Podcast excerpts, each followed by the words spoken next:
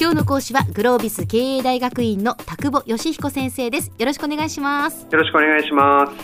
えー、今シリーズでお話しいただいているのが創業300年の長寿企業はなぜ栄え続けるのかというお話です。まあ、先生たちがですねそういう本をお書きになってでこれはまあ日本にはその300年以上の歴史を持つ会社がたくさんあるんだと。でその中でも年間50億円の売り上げを誇る企業を調査対象にその企業はどんな特徴があるのかというのを先生たちが分析したんですよね。はいそうですあの今日はですねその経営上の特徴ということについて、えー、いくつかお話をさせていただきたいというふうに思っています。はい。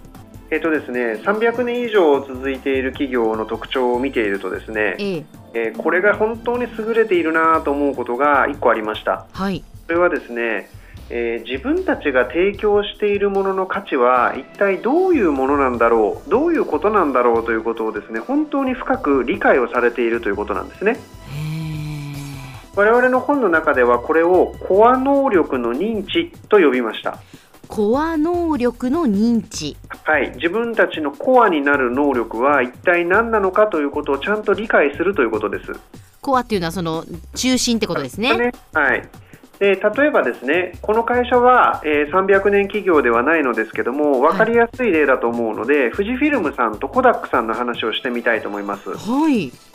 えー、富士フィルムさんもコダックさんもいわゆるその写真用のフィルムを作ってた会社ですよね。えー、えー、そうですね。でもここ10年、15年ですねもう皆さんフィルムのカメラを使われている方っていうのはどなたもいらっしゃらないんじゃないかと思いますけども、うん、まあごくたまにという感じでしょうね。ほとんどいらっしゃらないでしょうね。よね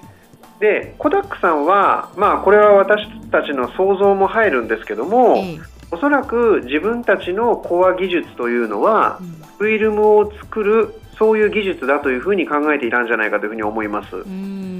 でそうするとですねフィルムを作るのが僕たちの使命だもしくは技術だと思っていれば作るフィルムがなくなっちゃうとやることなくなっちゃうんですよね。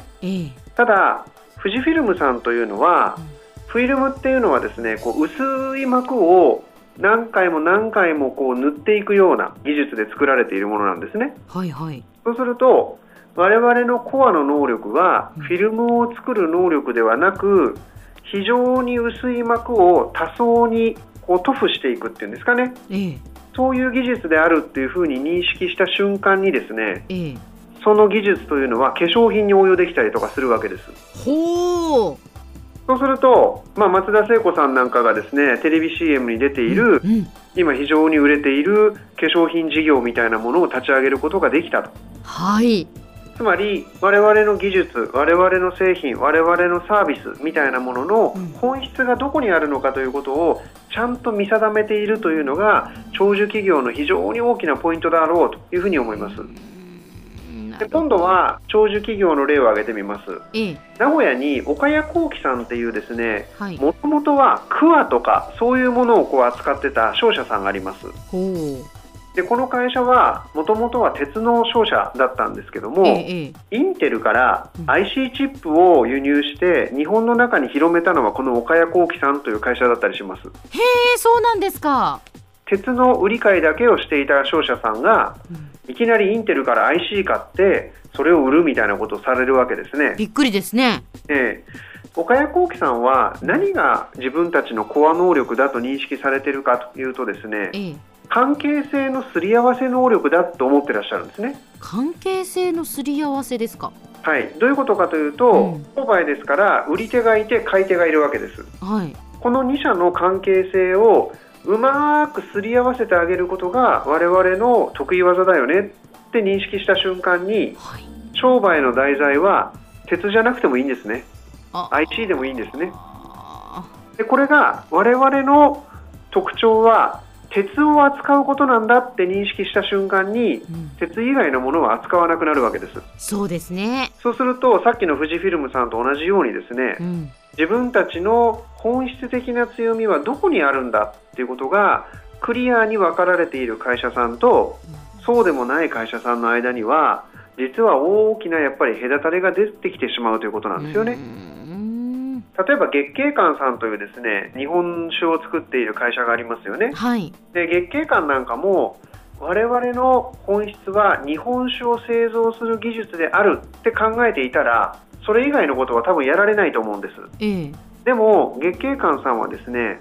勘と経験を科学する力これが自分たちのコア能力だっていうふうに認識されているのではないかなと思います。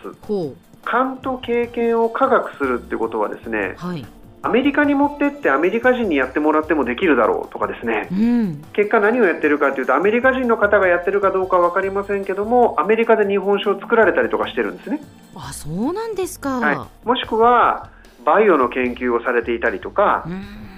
そんな展開になっていくわけですね。はい、単に日本酒を作る会社を超えたところに、うん、自身たちの存在価値というものがこれからますます作っていけるのではないかなとそんなふうに思うわけです。なるほどなのであの300年も続いている会社ですから、はい、本当にいろんなことを乗り越えてらっしゃるわけですね。えええー、300年前っていうのは1700年ですから、はい、鎖国してるわけですね。そうですまだ江戸時代ですよね。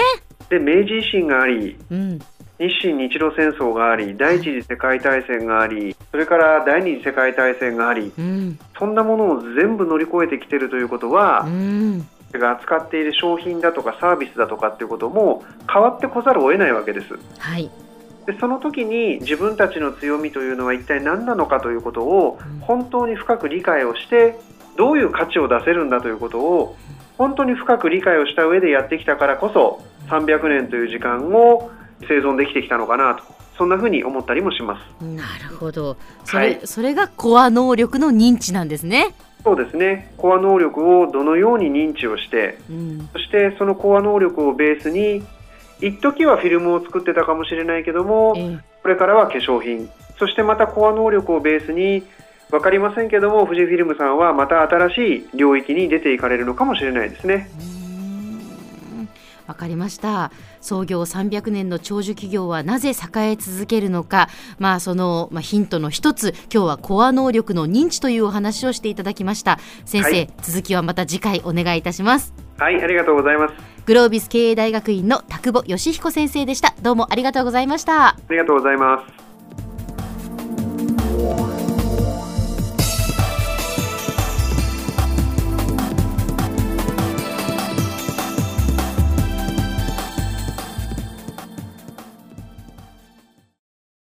ゾクゾクグイグイメラメラつながる。ゾワゾワ。ハラハラ。メキメキ。つながる。ズキズキ。モワモワ。ホカホカつながる。キリキリ。ザワザワキュンキュン。ガンガン。ワクワク。ウズウズドキドキ。ルンルン。バクバク。九州人のいろんな気持ちつなげます。九州から輝こう。キラキラつながる。 QTnet